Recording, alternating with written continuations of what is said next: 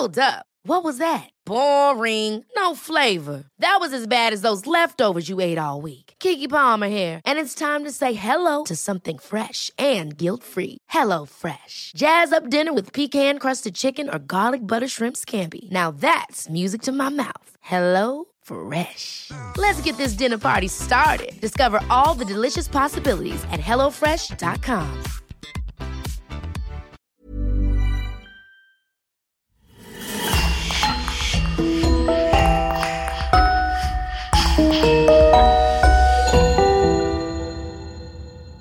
Bonjour et bienvenue à tous.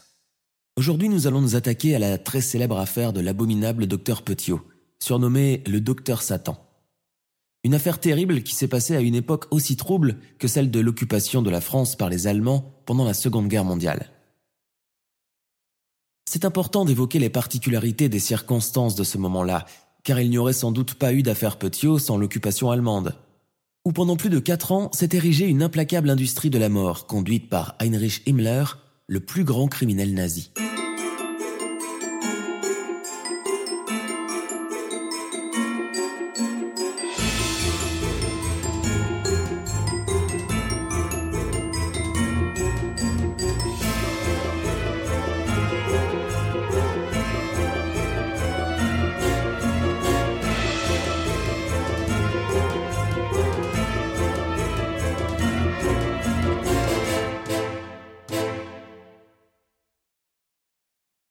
Le 9 mars 1944, Madame Marsay est bien ennuyée. Les fenêtres de son appartement donnent sur un hôtel particulier, et depuis ce matin, la cheminée de la bâtisse en face crache une épaisse fumée qui sent horriblement mauvais. Madame Marsay habite au 5e étage du 22 rue Le Sieur à Paris, dans le 16e arrondissement. Une rue qui prend dans l'avenue de la Grande Armée pour aller jusqu'à l'avenue Foch. Et c'est normalement une rue où il fait bon vivre. Le premier jour, Madame Marsay est très incommodée par cette odeur détestable, mais prend son mal en patience et ne dit rien. Elle en parle juste à son mari, qui rentre le soir.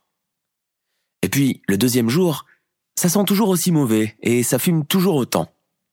Puis, le troisième jour, le 11 mars, comme elle en a vraiment assez, elle dit à son mari quand il rentre le soir de son travail qu'ils ne peuvent plus supporter cela davantage, puisque maintenant le vent tourne et rabat la fumée dans la rue, et c'est insoutenable. Tous les voisins étaient de cet avis. Ils s'attroupent sur le trottoir et montrent leur mécontentement.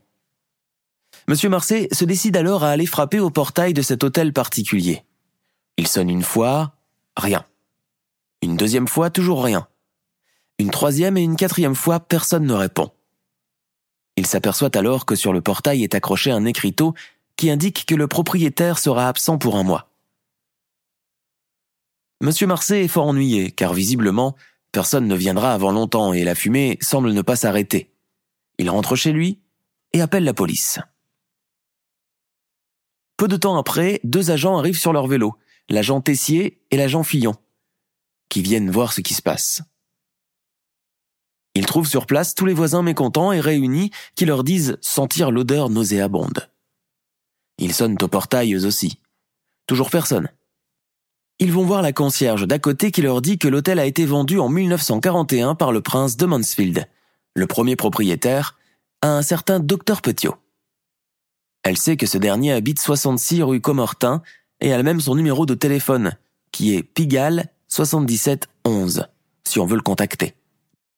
Les 2 agents ne perdent pas de temps et téléphonent au docteur Petiot. Une voix féminine leur répond en premier et leur passe le docteur. Les agents lui racontent alors le danger de la fumée qui sort de son hôtel particulier et leur crainte qu'un fâcheux incendie se soit déclenché à l'intérieur. Très calme, le docteur Petiot leur dit de patienter et qu'il arrive dans un quart d'heure avec les clés. Les 2 agents de police attendent et attendent, mais comme la nuit commence à tomber, ils s'impatientent et appellent les pompiers. Quelques minutes plus tard, ces derniers arrivent sur place, déploient l'échelle et montent au premier étage. Il casse une vitre et entre dans l'hôtel plongé dans l'obscurité la plus totale.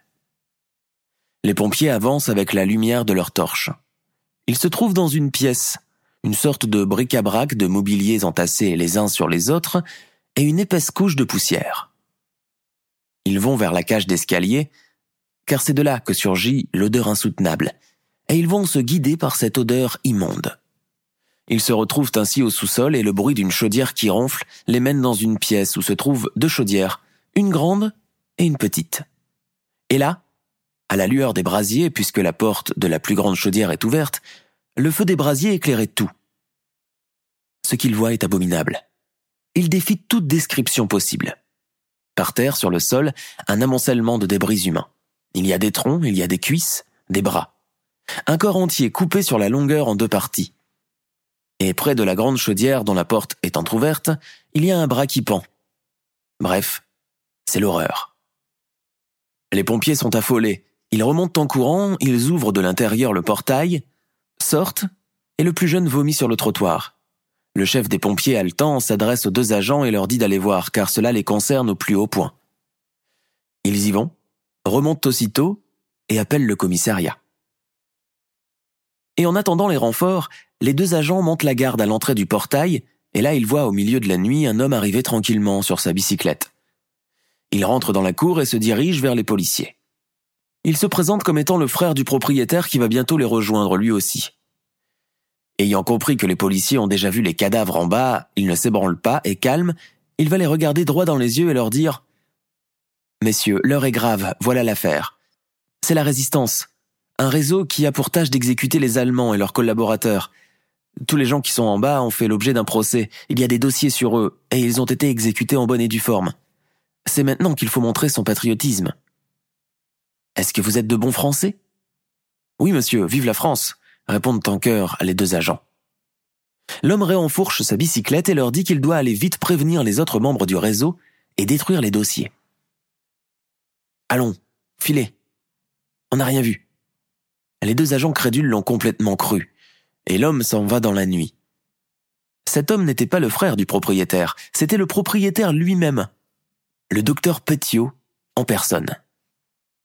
Mais qui est donc ce docteur Petiot ? Un grand résistant, comme il dit, un meurtrier sanguinaire de la pire espèce, ou simplement un fou démentiel. Allons le découvrir ensemble.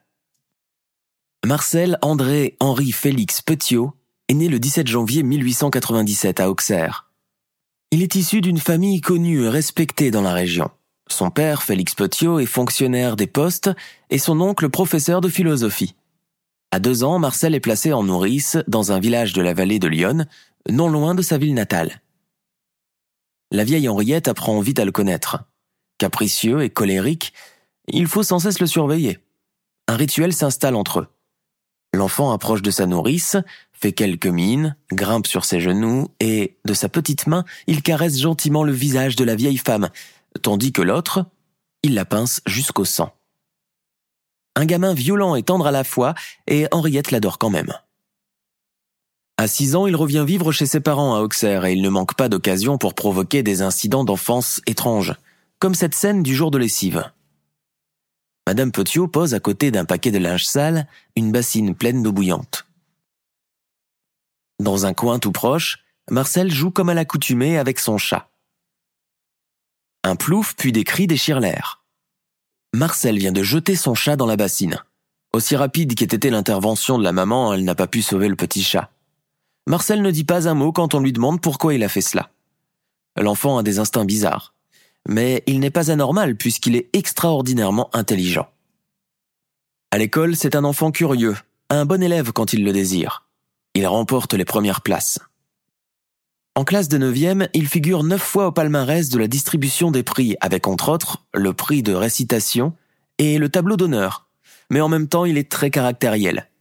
Un mot, une contrariété suffisent à le faire entrer dans des rages qui effraient ses camarades. Il hurle, se roule par terre, mord tout ce qui est à sa portée. Puis d'un coup, il s'apaise et sa crise s'estompe, comme par magie. Il ne lui reste qu'un éclat étrange dans son regard. Marcel Petiot se conduit d'une façon effrontée dans la classe, comme la fois où, pris en flagrant délit par son professeur, il tend crânement une image pornographique qu'il cachait dans son pupitre. Où a-t-il bien pu dénicher cette horreur ? Il ne répond pas mais affiche un mince sourire énigmatique au bout des lèvres. Une autre fois, alors qu'il découvre les joies du lancer au couteau, comme tous les enfants, lui, il trouve le moyen de le pratiquer à sa façon, en plaquant de force un de ses camarades contre une porte et en le prenant pour cible. Est-il fou ?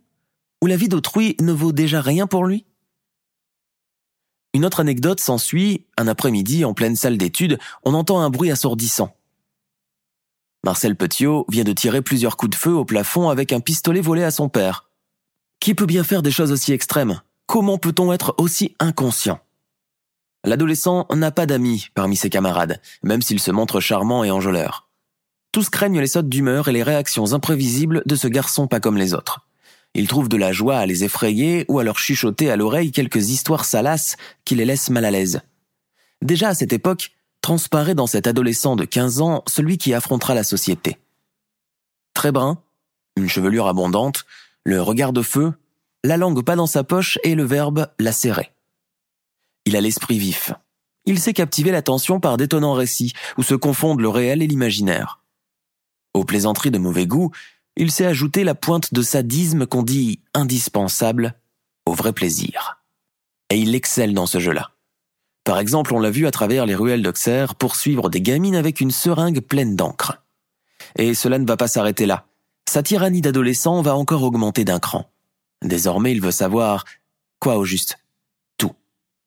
Tout ce qu'il peut savoir de la vie intime de ceux qui vivent près de lui.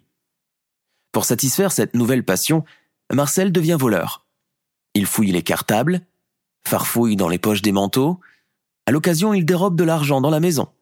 Passe au crible les tiroirs du bureau de son père. Obsédé par le secret des milliers de lettres qui passent entre les mains de son père, Marcel se met chaque matin à visiter les boîtes aux lettres avant la relève du facteur. Au moyen d'une baguette enduite de glu, cela devient un vrai jeu d'enfant. Il se met à lire toutes les lettres des voisins. Il découvre ainsi l'intimité des habitants de l'entourage et il s'en délecte avec plaisir. Ainsi, la femme du charcutier avoue de fougueux appétits charnels. La très mûre et très honorable Madame X n'est pas insensible au charme d'un jeune voyou du coin. Avec une joie perverse, il va utiliser ses découvertes en poussant son côté sadique à son paroxysme. Par exemple, il envoie la lettre de l'épouse volage au mari, la lettre de l'employé indélicat au patron. À quoi lui serviront les notes qu'il prend au passage ? Au chantage ? Rien n'a pu être prouvé. Car la famille Petiot a obtenu du parquet de faire classer l'affaire, malgré la plainte déposée par l'administration des PTT. Quant aux victimes, on devine sans peine qu'elles ont préféré conserver l'anonymat. A-t-il réfléchi aux conséquences de ses actes ? Ou bien se croit-il invulnérable ? Il va pousser son défi téméraire jusqu'à toucher un mandat qui ne lui est pas adressé. Le tribunal le reconnaît inconscient. Mais après cette ultime sottise, on le renvoie définitivement du collège. Désormais, il travaille chez lui. Son oncle, professeur de philosophie, prend en charge son éducation et cela va lui réussir car à 18 ans, il est bachelier. On est en 1915, en pleine guerre. Les événements se précipitent. Ce qui a commencé en juin 1914 à Sarajevo, par une affaire locale, a bientôt dégénéré en conflit mondial. Le jeune homme à ce moment n'y pense pas. Mais il assiste avec passion au choc des grandes puissances. La menace de l'encerclement de la France se fait sentir. Mais la bataille de la Marne arrête la progression allemande et le sanglant combat des Flandres stabilise le front occidental. Les jeunes gens s'attendent à être mobilisés à n'importe quel moment. C'est au cours de cette période troublée que Marcel Petiot fait des plans d'avenir. Pour être libre, riche et influent, il sera médecin. Un métier qui le placera au-dessus des autres. Tous, riches ou pauvres, vont avoir besoin de lui. Et il adore cette idée. Cependant, en 1916, Marcel Petiot met en pause sa carrière et s'engage avant d'être appelé. Il part sur le front d'Artois, en qualité de médecin aide-major. Il a juste 20 ans et ses études ne sont pas encore finies. Mais à cette époque, seule l'efficacité compte. En guerre depuis 18 mois, le pays accueille toutes les bonnes volontés. Les attaques alliées en Artois en 1915, Louvain, Tahure, Éparges, ont épuisé l'armée française. La malheureuse expédition des Dardanelles atteint le moral des troupes. Lorsque Marcel Petiot arrive en première ligne, à l'autre bout du front, la bataille de Verdun fait rage, avec son enchevêtrement de tranchées, les gaz asphyxiants et le pilonnage incessant des Minenwenfen. Le 20 mai 1917, après plusieurs mois de feu et d'explosions dans un endroit particulièrement exposé, Marcel Petiot est blessé au pied gauche par un éclat de grenade. À Craonne, non loin de Soissons. Pour lui, c'en est fini des combats. Sa blessure est sérieuse. Il est hospitalisé durant 4 mois. Petiot prend goût à la vie de convalescent. Pour rien au monde, il ne retournerait dans l'enfer des tranchées. Sitôt guéri, il fait une demande de réforme. Tous les prétextes lui sont bons. Troubles visuels, amnésie, prosternation, trauma. Les médecins ne savent quoi en penser. Il s'agit peut-être d'un choc mental dû à sa blessure. De l'hôpital d'évacuation, on l'envoie à l'hôpital d'aliénés d'Orléans, puis à celui de Bagnères, où il obtient 1 mois de convalescence. Enfin, on l'admet au centre psychothérapique de Fleury-les-Aubrais, avec le diagnostic suivant, déséquilibre mental, neurasthénie. Après 1 mois d'observation, les psychiatres confirment neurasthénie, dégénérescence mentale, dépression mélancolique, obsession et phobie. Le 24 mars 1919, après un séjour à l'hôpital de Rennes, le soldat Petiot est évacué avec la mention « dépression mentale », déséquilibre avec accès d'automatisme ambulatoire, découragement, tendance aux idées morbides et au suicide, obsession de la persécution. Le 4 juillet, la commission de réforme de Sens fixe son invalidité à 40%. Puis en septembre 1920, après expertise du médecin-chef du service psychiatrique d'Orléans, une autre commission de réforme évalue son invalidité à 100%. Le malade est dépressif, mélancolique avec des idées de suicide, hyperémotif, incapable de tout travail physique ou intellectuel et nécessite un traitement et une surveillance dans un établissement spécial. En 1922, une 3e commission de réforme ramène son incapacité à 50% et ajoute au dossier « plaies et cicatrices de morsures de la langue faites au cours de crises épileptiques bimensuelles ». Enfin, en 1923, une dernière commission confirme le précédent jugement avec ces simples mots « démence précoce ». Ainsi, le piège s'est refermé sur Marcel Petiot, qui n'obtient sa réforme qu'au prix d'un solide dossier de psychiatrie. Mais étrangement, cet individu que l'on déclare hors d'état, irrécupérable, inapte à tout travail intellectuel ou physique, ce dément précoce, revient à Paris dans une chambre de bonne sous les combles, il reprend ses études de médecine et se met à travailler dur. Que dire, il travaille comme un fou et obtient sa thèse de doctorat avec la mention « très bien » en septembre 1921. On marche sur la tête.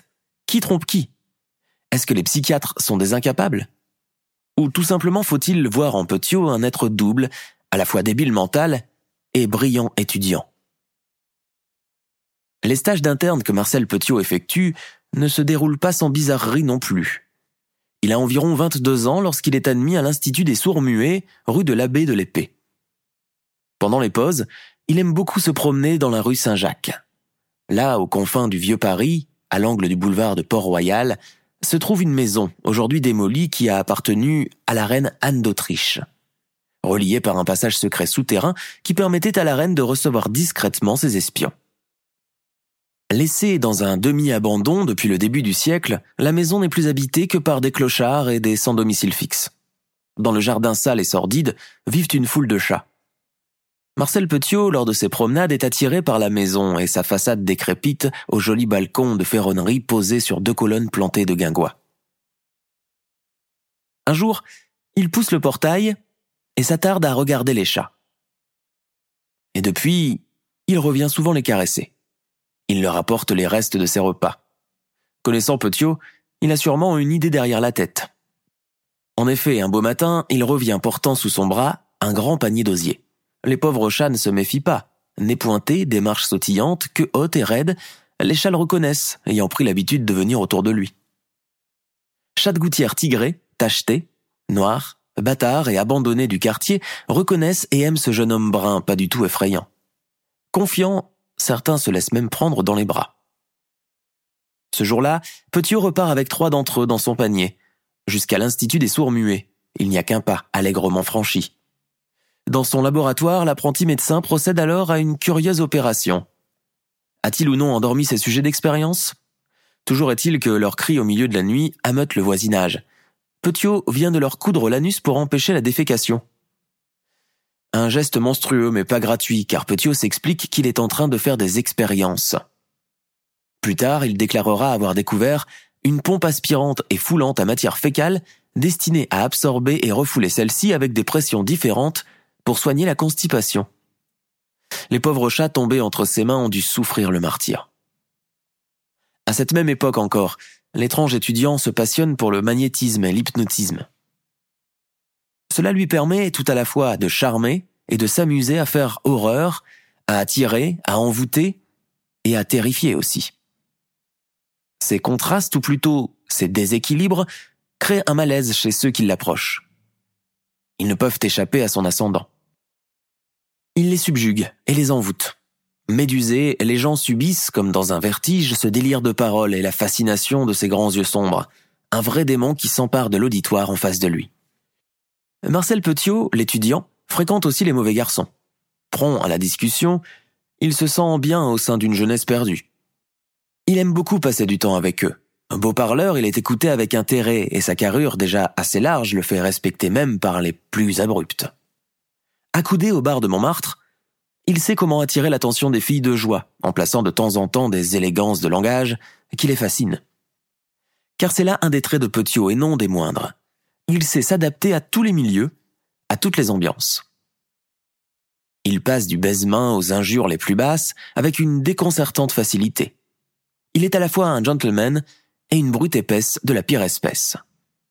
En 1921, il obtient son diplôme de médecin. Il est très content de pouvoir enfin avoir son droit de pouvoir sur la vie et la mort de ses concitoyens. Comment a-t-il pu recevoir cette autorisation d'exercer avec l'épais dossier psychiatrique qui l'accompagnait ?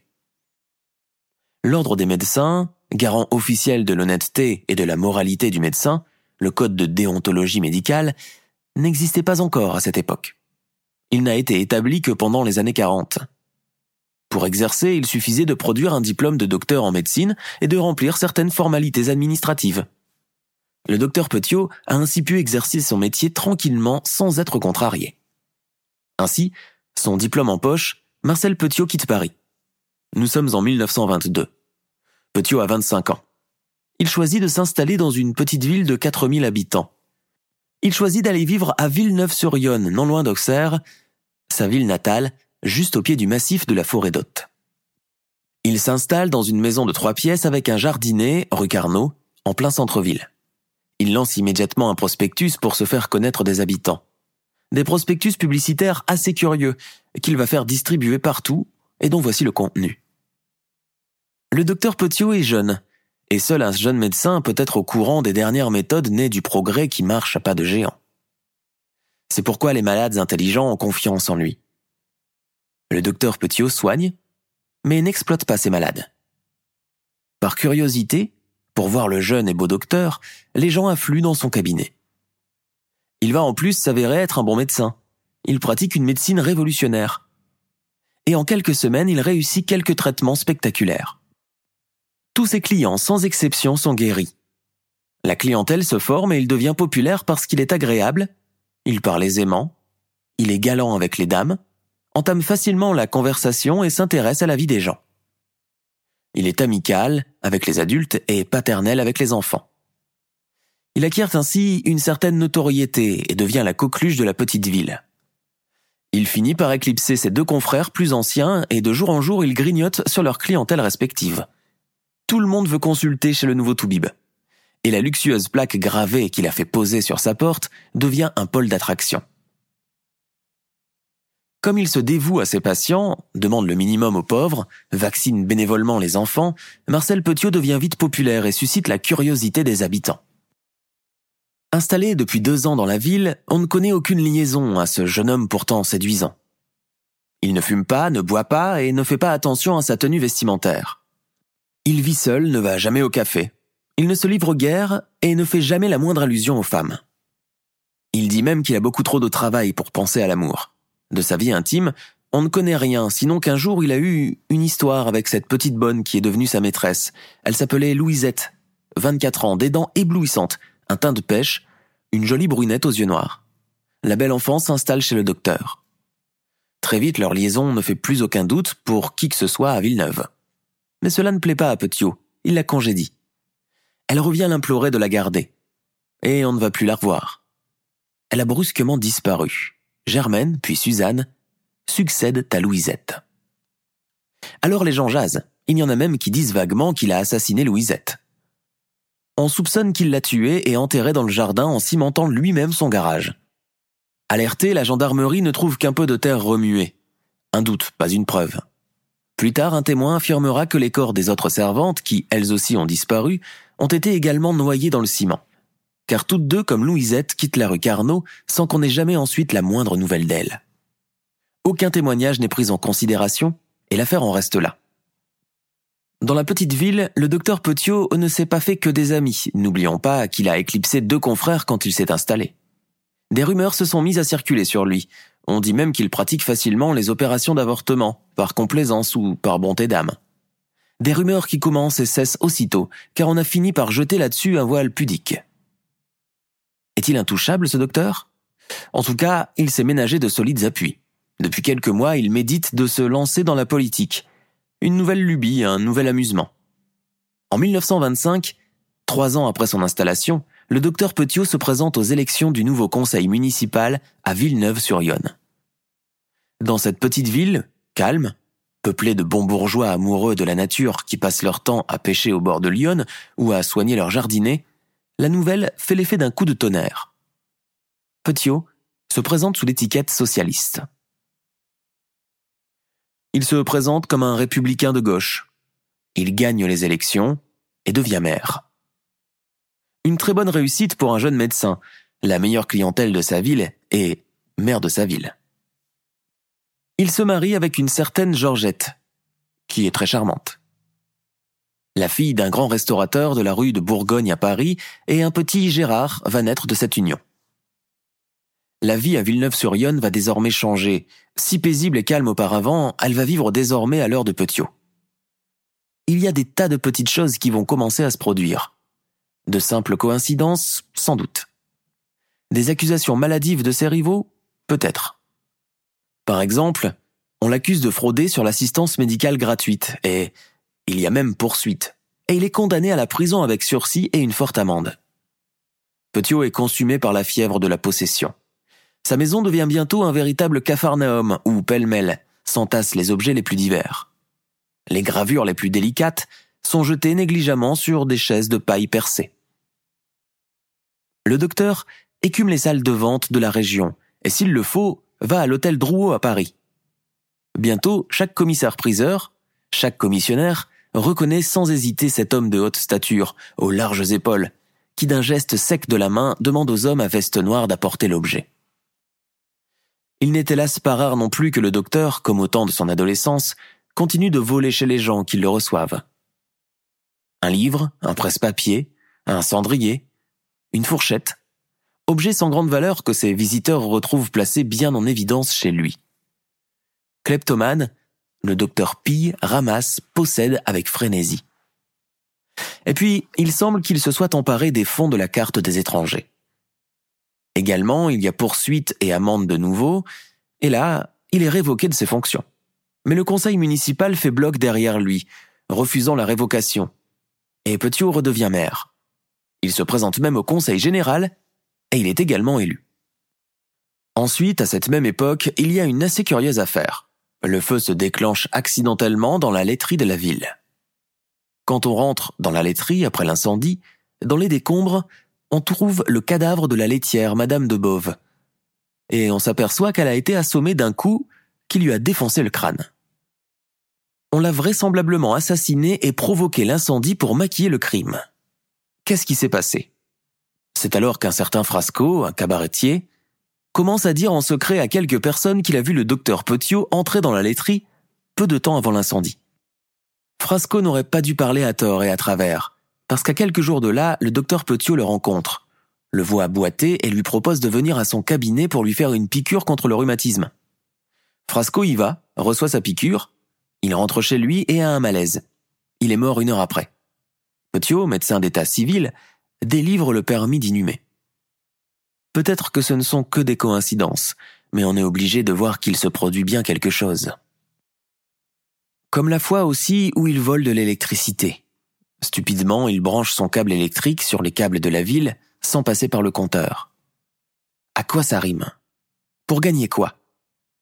Bien entendu, on s'en aperçoit et on le poursuit et c'est la révocation définitive. Le docteur Petiot est exclu du conseil général. Alors pourquoi tout ça ?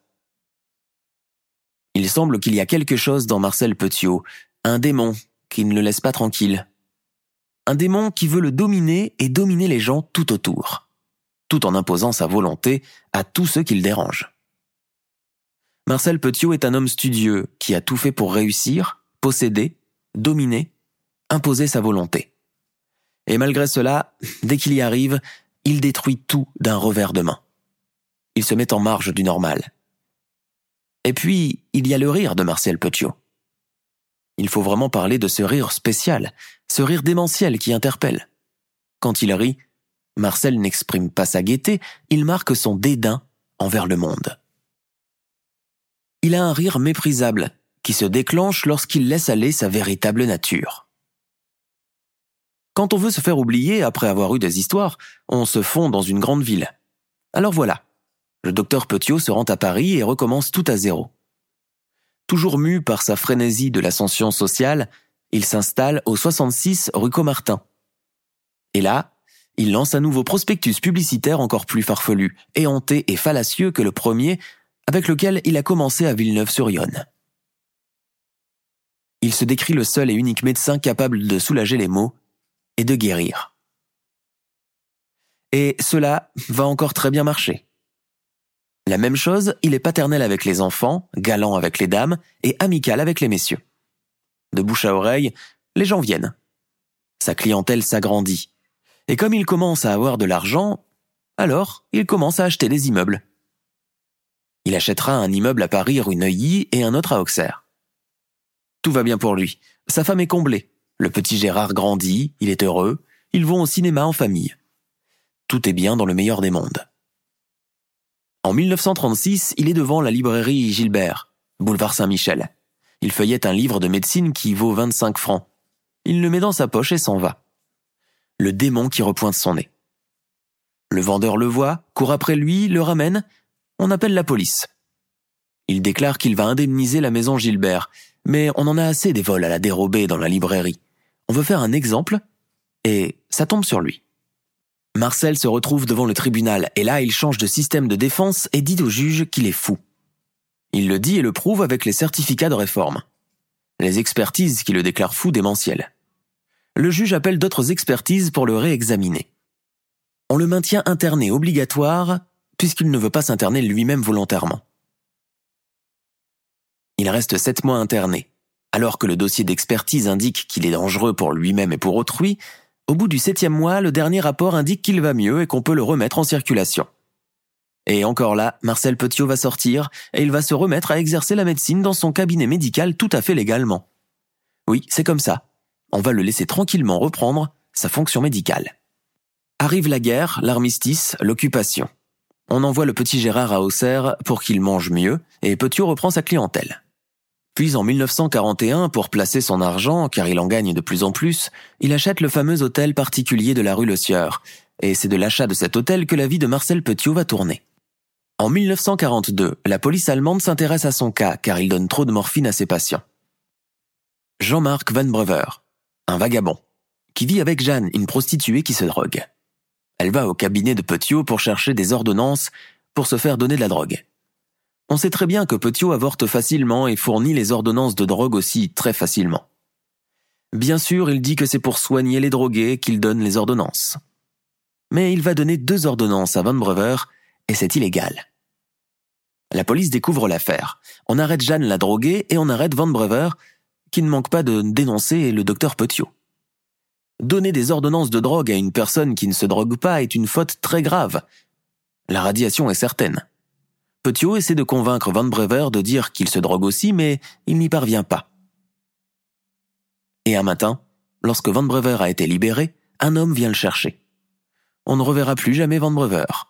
De sorte qu'au procès de la délivrance frauduleuse des ordonnances, Petiot dit au juge « Ce Van Brever qui m'accuse n'est même pas venu au procès, et cela fera beaucoup d'effet sur les juges, même si Petiot sera quand même condamné à 1 an de prison avec sursis et à 10 000 francs d'amende. » À la même époque à peu près, une certaine Raymonde Baudet se drogue.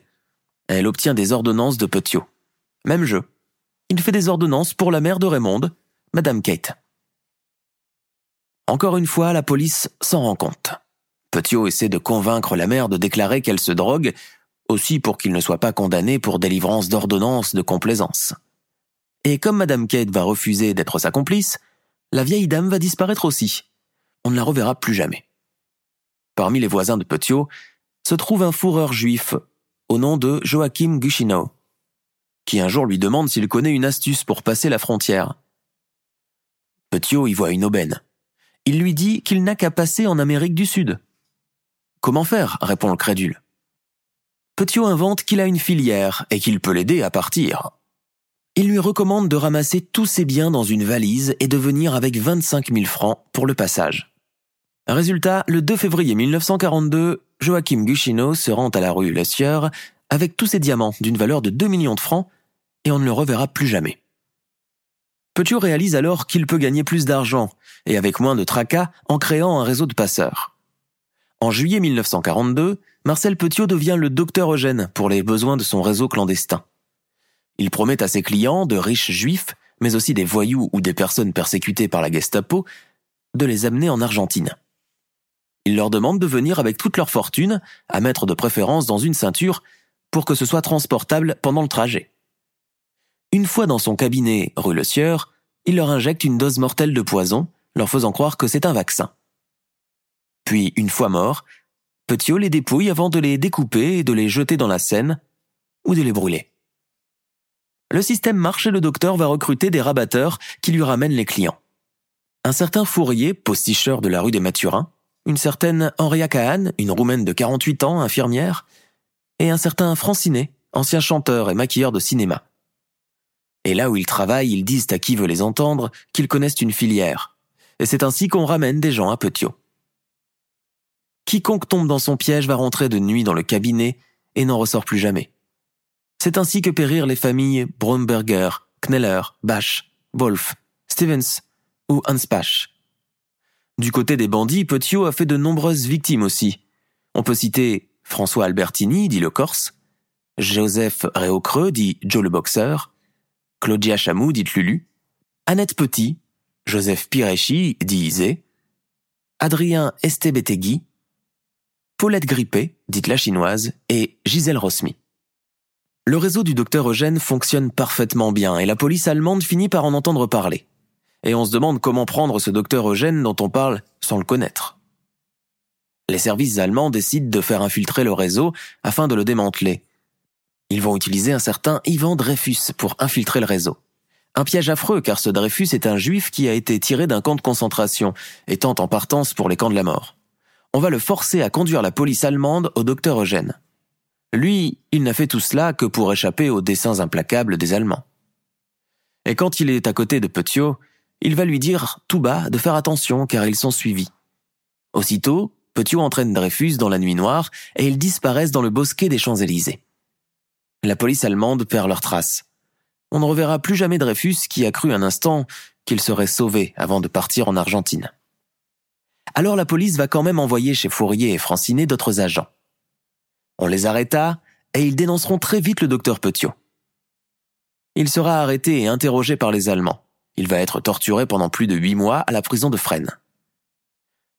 Quand on le lâche la nuit dans sa cellule après la torture, au milieu de vrais résistants, il fera l'admiration des prisonniers pour son courage et son patriotisme, par les mots d'espoir qu'il ne cesse de prononcer. Et plus tard, ces résistants viendront à son procès et jureront que Petiot était un patriote.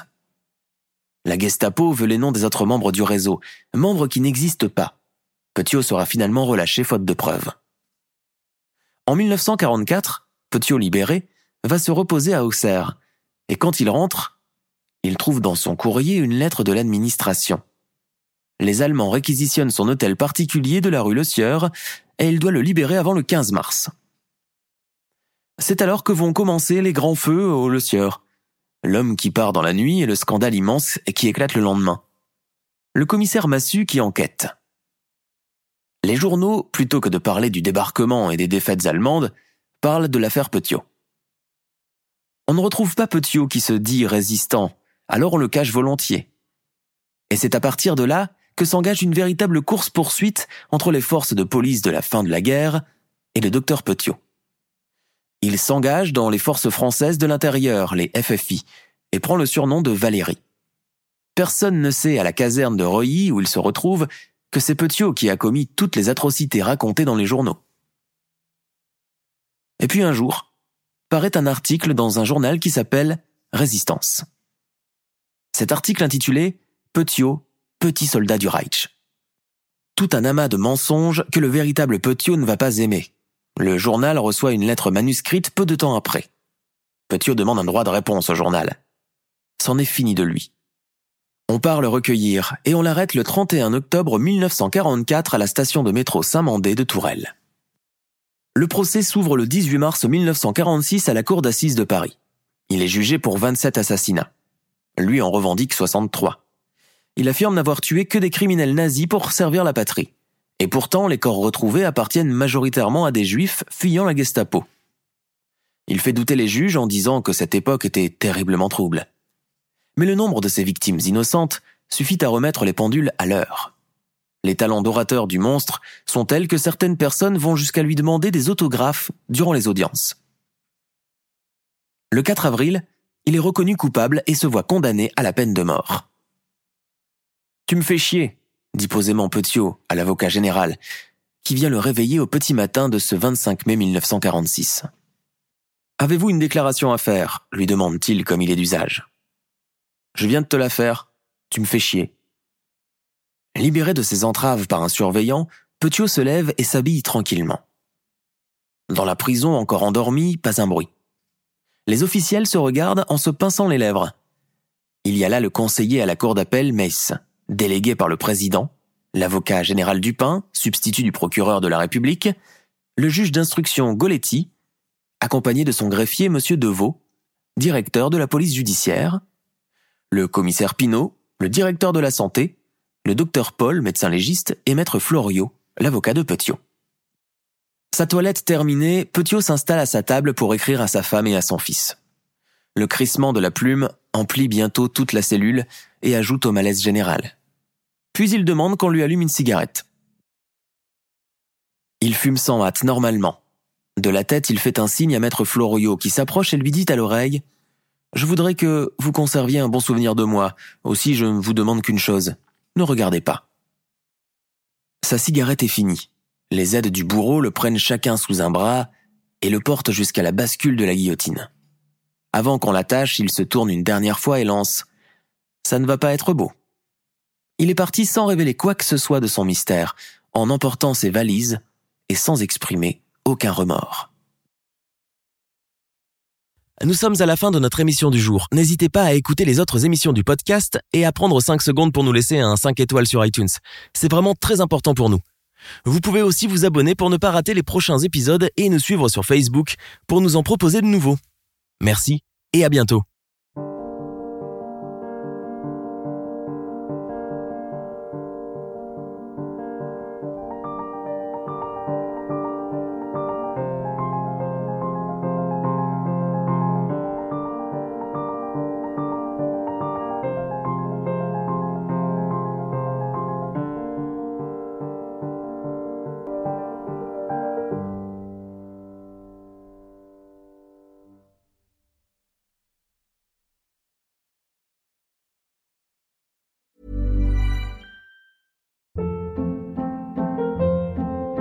Hold up. What was that? Boring. No flavor. That was as bad as those leftovers you ate all week. Keke Palmer here, and it's time to say hello to something fresh and guilt-free. HelloFresh. Jazz up dinner with pecan-crusted chicken or garlic butter shrimp scampi. Now that's music to my mouth. HelloFresh. Let's get this dinner party started. Discover all the delicious possibilities at HelloFresh.com.